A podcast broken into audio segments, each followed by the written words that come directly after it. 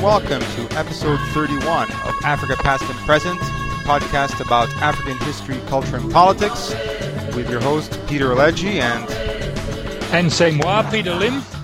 Today we are Skyping with uh, Professor Robert Vinson, uh, Professor of History at the College of William and Mary in Virginia.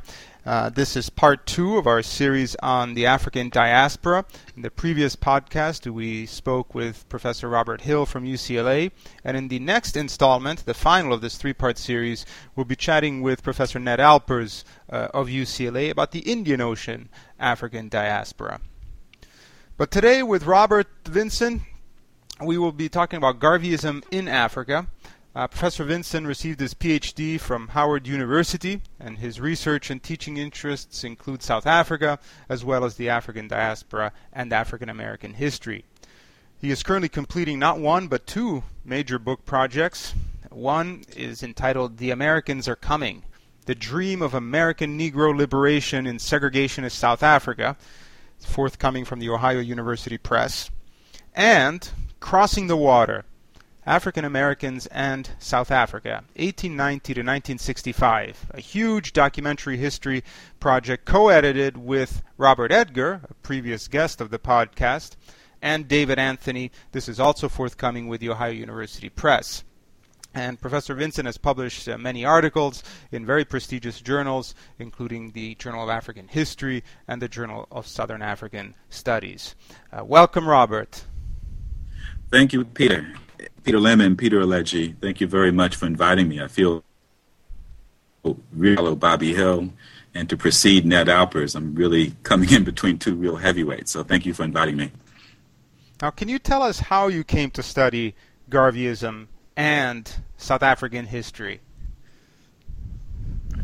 That's a, a long story that I'll shorten considerably. It really, I'm a New Yorker by birth, but in my teenage years, I was living in Los Angeles this is in the mid 1980s, and we were living in a part of LA that um, had gangs. Uh, you may have heard of the Crips and the Bloods, but also the crack cocaine epidemic. And what that meant was that the area that we were living in felt like an occupied zone. Uh, we had what we called ghetto birds, these police helicopters that would circle the neighborhoods and, and shine spotlights down. Um, on the neighborhood, and we also had this thing called batterams, which uh, were like sort of armored tank vehicles that would literally bust through the front parts of dealers and I had a number of you know unfortunate run-ins with with uh, police, and for no particular crime that I could figure out, except that I, I was young and black and male, perhaps. Um, and, and that that really uh, you know was a formative kind of experience. But at the very same time, when I would come home and, and turn on the TV, I would uh, see images of police beating uh, black South Africans.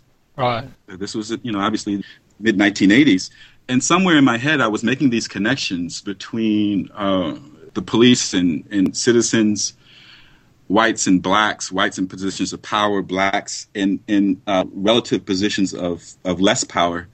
And that was sort of swirling in my head. And at the same time, I was also interested in this fellow, Marcus Garvey. Um, I started to read uh, Tony Martin's Race First, Bobby Hill's Philosophy and Opinions sort of in the late 80s, early 90s. And so all of this, South Africa, my experience as an African American, Garveyism, they were all sort of coming together. And I knew that I wanted to study um, not just the history of Africa, but also the history of the, Af- of the African diaspora or African American history. I didn't really have the language of an African diaspora at that time. I went to Howard University, studied with Joseph Harris, who's sort of the dean of the African diaspora studies. And Garveyism became a way for me uh, to, to do this work that was becoming known as African Diaspora Studies, to be able to connect the histories of Africa and the histories of, of diasporic blacks. Uh, but also, of course, Garvey had a message that resonated with me this idea of black self determination, uh, black people organizing economically and politically. Uh, that was a very powerful thing for me coming from the particular background. So, all those things, that sort of history, my life history, sort of attracted me to Garvey. When I found out that his movement uh, had reached South Africa, I was ecstatic, and you know the rest is sort of history. so, Robert, how did Garvey's ideas cross the Atlantic, and who spread his message in Southern Africa? Right. Garvey's ideas spread to South Africa uh, primarily through American sailors, uh, African American sailors, West Indian sailors, who were stopping in, in African ports. In South Africa, it was Cape Town and Durban and Port Elizabeth and East London. And these were sailors who had shore leave for a few days, and they would uh, they would uh, give local blacks copies of Garvey's newspaper, The Negro World, other UNIA literature, and also simply spread the word orally about what was happening in the black world, particularly coming what was coming out of New York. Now, in Cape Town, particularly, there were a group of, of former sailors, most of them from the West Indies, who had settled in Cape Town in the previous decades. And they had used their maritime skills to get jobs on the docks, primarily as stevedores. So, literally, physically, they were the first to get the news from these sailors on shore leave about what was happening with Garvey and Garveyism. They would read those Negro worlds, they would take those Negro worlds and other literature. Some worked on railways and, and put those uh, that Garvey literature in parcels that would go to other parts of South Africa, particularly Kimberley. And blacks on the other end would open up those parcels and take out that literature and then spread the word that way. Some Negro worlds also made their way into by, by simply the mail. Uh, and so you find in Johannesburg in bookstores uh, there were Negro Worlds and, and other American newspapers, particularly African American newspapers, readily for sale. So these were some of the ways that Garveyism spread in, in South Africa. Now, in Cape Town, the uh, the sailing community that was based there, they were the ones who actually uh, created the UNIA chapters, and there were five in Cape Town. Uh, and in Johannesburg, there was one. In Pretoria, there were two. But Cape Town was really the sort of epicenter where there were UNIA chapters established. There were also UNIA organizers, and it's unclear whether uh, the UNIA actually sent them out or whether they took it upon themselves. Blacks in South Africa already took it upon themselves to be organizers and spread the message. Uh, I suspect a little bit of both. I found evidence on both both levels that there were official UNIA organizers uh, that came to South Africa, but also there were some blacks who were already in the country who were excited by the movement and decided to take on the official role of organizer and spread the word.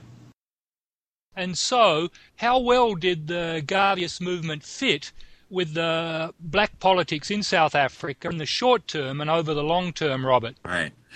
I think in the short term, in the 1920s, absolutely right. You see Garveyism in, in trade union uh, trade union politics like the ICU. You see it in the ANC. Uh, I think it, in many ways, Garveyism sort of reinvigorates the ANC uh, movements, particularly. I think this is one of the strengths of Garveyism is that uh, you could enter into it uh, religiously, economically, politically, or a combination of, of all three, uh, right. culturally as well. It's right. very flexible. Think that uh, Africans appropriated what they needed from Garveyism. So I think the strength of Garveyism was that it was diffuse, it was malleable, and that whether you were in the ANC or the ICU or both, or the UNIA, uh, or any other type of organization, there was something in Garveyism that you could use to fit for your particular uh, circumstance. So some of the aspects of Garveyism that uh, that appealed to Black South Africans uh, had to do with religion and specifically Christianity, and you've written extensively about this uh, particular theme. Can you tell us a little bit about uh, the, the, impact of Christianity, how it fit in with uh, South Africans' uh, embrace of Garveyism? Sure, it's it's really embedded in a in a in a question of time. And I'll, I'll, I'll say say this: one of the ideological justifications for segregation that uh, white politicians, educators had to say it was a question of time. That the question of uh, that it had taken the British, particularly the British, uh, thousands of years to move from the sort of barbaric state, what they call the barbaric state, being on the sort of outposts of the Roman Empire, to being um, at the pinnacle what they consider to be the pinnacle of, of human life at this time, this time of the age of imperialism, the age of empire.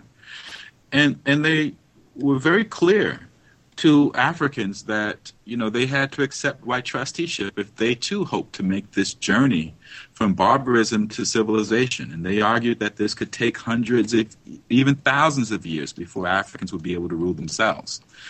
Now, part Christianity comes in because being Christian was one of the markers of so-called civilization, and particularly with missionaries, the idea was that uh, Africans uh, their acceptance and ability to uh, incorporate so-called civilization into their lives could take hundreds, if not thousands, of years.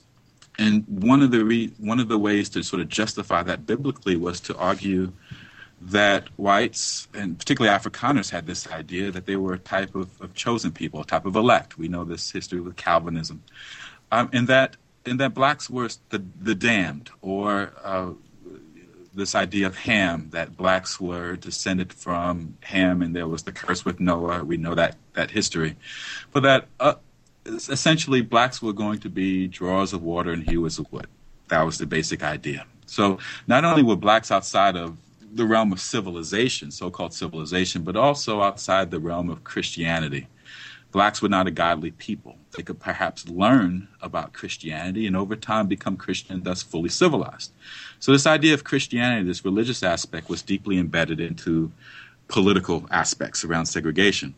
So, where Garveyism comes in, I think, is in this notion of completely recasting the place of black people in the history of Christianity, the future of Christianity, but also the future of civilization. And I think this is how what Garvey was very clear about, and he wasn't the, the originator of this idea, was that uh, first and foremost, blacks were godly people. That uh, the the biblical peoples uh, in the Old Testament, even in the New Testament, these were peoples who walked on African ground. Uh, that Jesus himself had spent time um, in Africa. That these were people who were uh, uh, of darker skin, uh, of kinky hair, etc. And that blacks themselves were biblical characters, that God smiled on blacks just like God smiled on every other person on the earth. That was a piece. But now, how Garvey, South African Garveyites, connected American Negroes to the history of Christianity, I think you have to talk about slavery, American slavery and the explanation that some African Americans and black South Africans had for slavery. Those 244 years of American slavery in the U.S., the Middle Passage, why did that happen? Why, how could God allow that to happen? Well, there was a sense that this was some type of providential design, that God had um, allowed the Atlantic slave trade to happen, allow slavery in the Americas to happen, to expose blacks to, and this is where the argument gets a bit tricky, to uh, modern civilization. And that blacks in the Americas would take modern civilization back to their African brethren and sistren the, on the African continent. So that in this rendering of providential design, there's an explanation for slavery. That just like the biblical Israelites had been enslaved, in Pharaonic Egypt and then had spent the 40 years in the desert, finally reaching the promised land. Uh, blacks in the Americas had also had their sojourn in slavery, um, but now some of these American Negroes, particularly Garveyites, were were projected to come back to the promised land of Africa to transmit those uh, skills that they had learned in the Americas and to, in the words of some, regenerate the African continent as a Christian modern civilization. So, in this rendering, then, blacks become center of a divinely ordained uh, narrative, historical narrative. So, what this narrative does then is it displaces whites as the trustees and as the guides towards civilization, and it places American Negroes as the guides toward a more perfect Christianity and a more modern and more holistic civilization. Uh, so that's the sort of connection with, with Christianity uh, and now Garvey is looked at as a type of Moses figure, right? He's the person who is going to lead diasporic blacks back to the promised land. He is going to lift oppression uh, that Africans are suffering under, and he is going to be sort of the, the, the spark, the divinely ordained spark to bring back the regeneration of the continent. So, in this rendering of Christianity, Africans are front and center.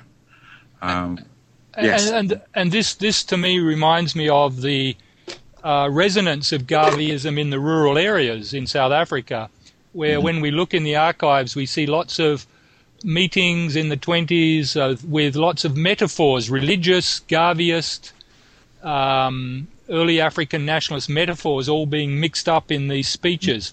And that prompts me to ask how different or how different was Garveyism in the rural areas and what can we say perhaps about the um, appeal of Garveyism to different uh, categories of people? For instance, women. We were earlier talking, Robert, you and I, about Minnie Bowler, one of the early Garveyists in the Cape. What was this? Uh, was there a different resonance in rural areas and across genders and classes? Yes, I think there was in the urban areas in Cape Town and Johannesburg. Uh, what you hear is is is virtually all Garveyites that I picked up on were, were deeply religious, deeply Christian, and they spoke about uh, Garvey, Garveyites, Garveyism, and, and, these sort of providential design terms. This idea that American Negroes could come back um, and restore Africa's ancient glories in a modern setting. Uh, and so Garvey is the, the, the Moses that's going to start this. And when he gets in, when he is, is sent to jail, and Bobby Hill talked about this earlier. When he gets involved in, in, in, in incarceration, he is he is now a sort of persecuted Jesus figure. Now, I mean, so the language changes. He's a Moses before he goes to jail, but despite his troubles, he's not denounced by many Garveyites. In fact, he's looked at now. The parallels are now with Jesus, who's been crucified. He is that type of figure.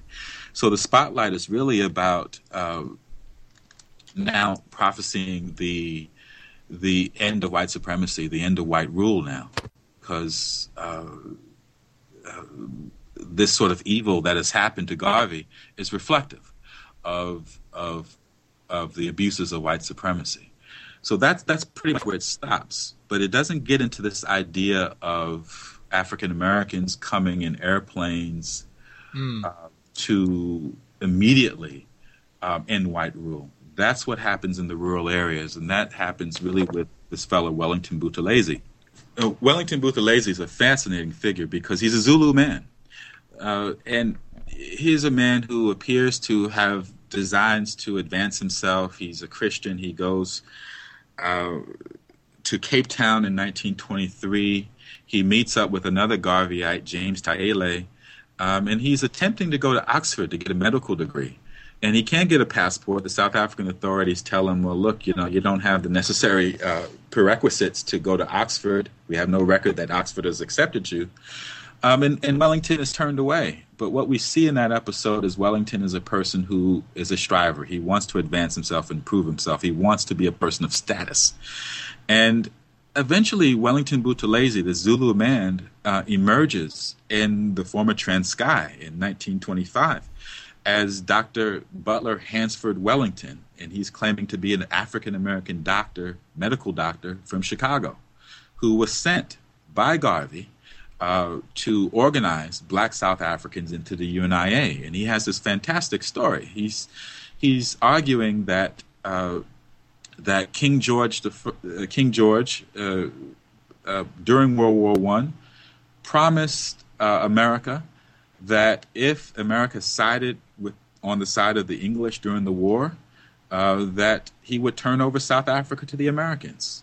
And so he tells this story to audiences in, in rural areas of, of the Transkei, very rural areas, remote areas. And, and Wellington goes further to say that America is a black country. Now, this is the most powerful country on earth at this time, the United States. And the idea that America could be a black country uh, gives some credence to the idea that Garvey uh, and American Negroes would come in airplanes and throw flaming balls of charcoal down on all those, black and white, who were not members of the UNIA. So Wellington is very clear. He has this idea of a prophecy, that there's a day of prophecy that's coming. He's preaching primarily out of the book of Revelation. And he's saying that these are the last days, and that if you want to be saved, you need to join the UNIA. So pay your two shillings and sixpence, not to pay your taxes to the state who's oppressing you, but pay that as an entry fee to the UNIA because that's the path of delivery. So this guy, Wellington Buthelezi, as the Dr. Hansford Wellington uh, persona, this American Negro, he establishes these UNIA chapters in these areas, but he also starts uh, dozens upon dozens of UNIA churches and schools. One of the people that went to UNI school was Walter Sisulu, the great, you know, uh, sure. ANC leader, uh, whose whose mother also taught at, at a UNI school. So this idea of, of Wellington Buthelezi being one of the UNI organizers, but also the example of how uh, the salience of the idea of the American Negro, the power of the American Negro as a potential liberator, went to this extreme where you actually had South Africans pretending to be African Americans to legitimize themselves and their message. On in terms of, of gender, the gender dynamic, what the Wellington movement does, I think, what, what is what is fascinating to me is not only do you have female prophets like Nontetha, uh, mm-hmm. there's a prophetess named uh, Josephina, who are attaching themselves to this idea of imminent American Negro liberation. They're using these ideas uh, to attract followers to as part of their own particular theology. But you also have a number of young women who seem to be escaping uh, these deeply patriarchal households. And to and they follow Wellington and choirs and as teachers in, in, in these UNIA schools that Wellington starts, as religious figures in UNIA churches under the Wellington umbrella. And it seems to me that part of the draw is not just the message of Garveyism as articulated by people like Wellington, but it's also the chance for autonomy to do more than simply work, um, you know, this, this poor agricultural ground, to have to deal with the taxman, to have to have all the responsibilities of maintaining a household, but being social minors and not having any real rights, uh, not only as Africans, but also as women. And so there seems to be some evidence of particularly young women who decide to say no to that life that seems to have no real future, who seem to say no to arranged marriages. And, and cast their lot with Wellington, who is moving around the Transkei so in these dynamics, uh, Garveyism um, allows a space for particularly young women to have a type of autonomy that otherwise would be more difficult to have. And right. the, the, role of uh, Wellington Buthelezi also calls attention to the importance of black South Africans in both uh, interpreting Garveyism but also spreading it uh, locally. And uh, the, the connection with the African American Garveyites is particularly fascinating in one character that you've written extensively on, and that's James Thaele in the Western Cape. Can you tell us a little bit about uh, Taylor? Yeah, he's he's a fascinating figure. Uh, he is from Basutoland. He is uh, goes to Lovedale, and and uh, decides that he wants more education than is available to blacks in South Africa at that time. He uh, is uh, ends up at Lincoln University in Pennsylvania, and he is one of we estimate a few hundred uh, blacks who are educated in American and English universities between roughly 1895 and 1925. There's a real educational pipeline that's opened. And uh, Thaele is in Lincoln at Lincoln in 1909. He gets two degrees from Lincoln, uh, two Bachelor of Arts degrees, and teaches in a Philadelphia high school after he gets his last degree in, in, in Lincoln. This is 1920, 1920 and uh, he's back in South Africa in 1922. Now, it appears to me, I don't have the smoking gun, but it, it appears to me uh, that that Thaele, he appears at a Cape Town UNIA meeting three weeks after he returns to Cape Town, to South Africa. And He's been gone for 13 years.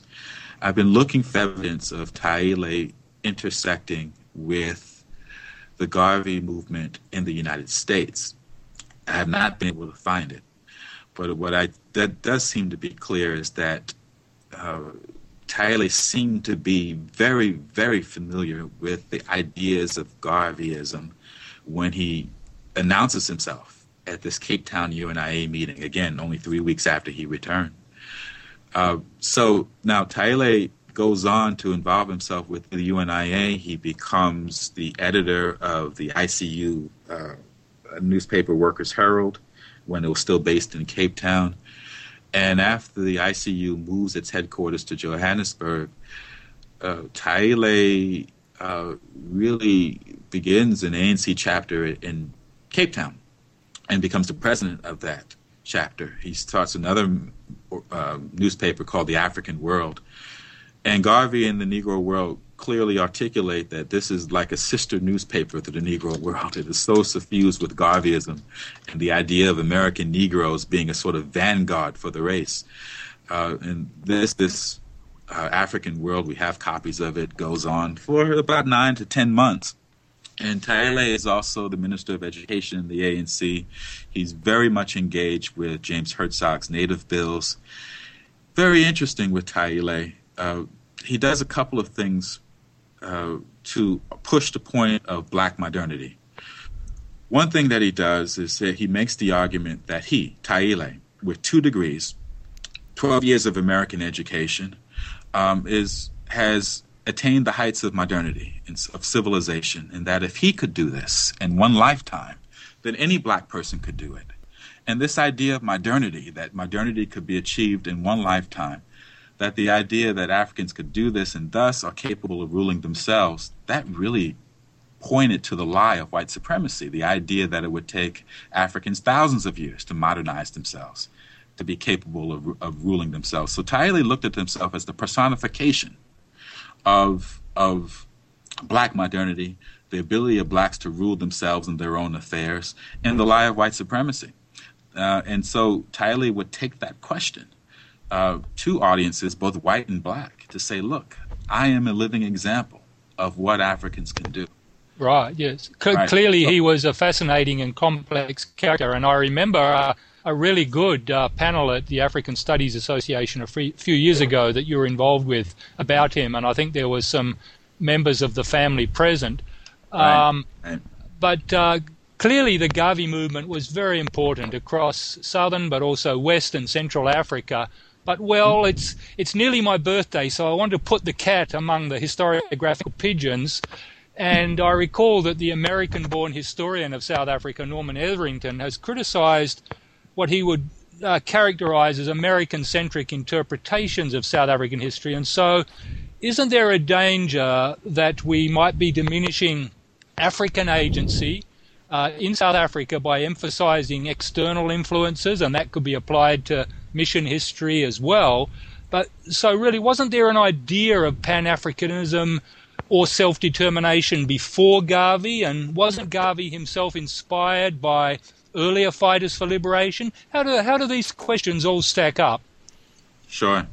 I think, I think that the, the, the point of my work is to show how Africans appropriated all types of ideologies, some homegrown, some uh, coming from across the seas, to find ways to sustain themselves politically, economically, religiously, uh, culturally. Right. Uh, and the the point is to show how they appropriated these different ideas, blended them together yes. to maximize their effectiveness. So in that dynamic, then, uh, what appears is that Africans are the African are the active agents. Garveyism, for instance, if we take that as an example, as a transnational ideology, that's sort of the, the passive uh, dynamic of it. That's the piece that's going to be shaped and molded and appropriated and transformed in ways that Garvey himself may not have even recognized or even known about. And and to me, that's the story. That's the fascinating story of how blacks in South Africa do that do that particular maneuver. Now, I, I, do think that there is always a danger uh, when we think about the preeminent position of America in the world, the disproportionate uh, um, access to resources that American based scholars have vis a vis African based scholars, uh, the sheer amount of scholarly production that comes out of the American Academy, certainly there's a danger there uh, of sort of um, having too much weight on the American angle. I think that's that's clear. But I also think, though, that the best of this kind of work opens up the occasionally parochial nature of South African studies. Yes. Uh, this sort of navel gazing that has happened historically when we think about South Africa, I think this kind of work, this transnational work, sort of opens it up. Um, and I think if, if we calibrate it uh, in proper ways, that it could be a very useful way to look at South African history. That's my take on it. Now, the the, fir- the second part of your question, of course, much of this transnational activity doesn't start with Garvey. As a matter of fact, uh, much of this uh, these Pan African ideas were were uh, articulated by Africans long before Garvey. Uh, and that's one of the reasons why Garveyism fell on such fertile ground, because many of these ideas were already familiar. Many of these ideas had already been articulated and used. And, and that's the reason why I think Garvey was so effective. These were familiar ideas uh, coming from a place that was increasingly familiar, America and American Negroes. Um, and when I say American Negroes, that means all black peoples from the Americas. That included West Indians. Yeah. So I, I, think that that helped Garvey. Uh, that there was already fertile ground, that Africans were already grappling with these ideas and finding ways to maximize their effectiveness. Well, I, I, think this is really quite a brilliant way uh, that you've deepened our understanding of not just Garveyism, but uh, also how Garveyism uh, improves our understanding of South African history and the history of Pan Africanism. Uh, this is really a, a, a terrific uh, way to continue this series, and we'd like to thank you, Robert, for sharing your time and your insights uh, with us today. Thank you so much, Peter Alegi and Peter Limb, and thank you for your listeners. This is a wonderful, wonderful program. I'm so just happy to be a part of it.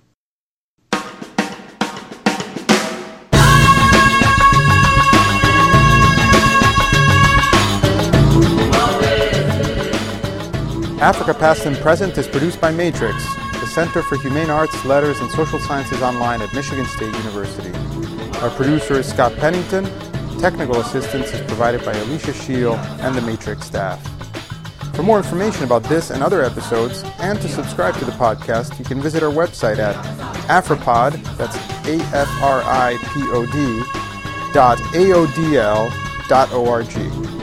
Africa Past and Present is also available on iTunes and other podcatcher sites. To get in touch with us, send us email at africa.podcast at matrix.msu.edu. Thanks for listening.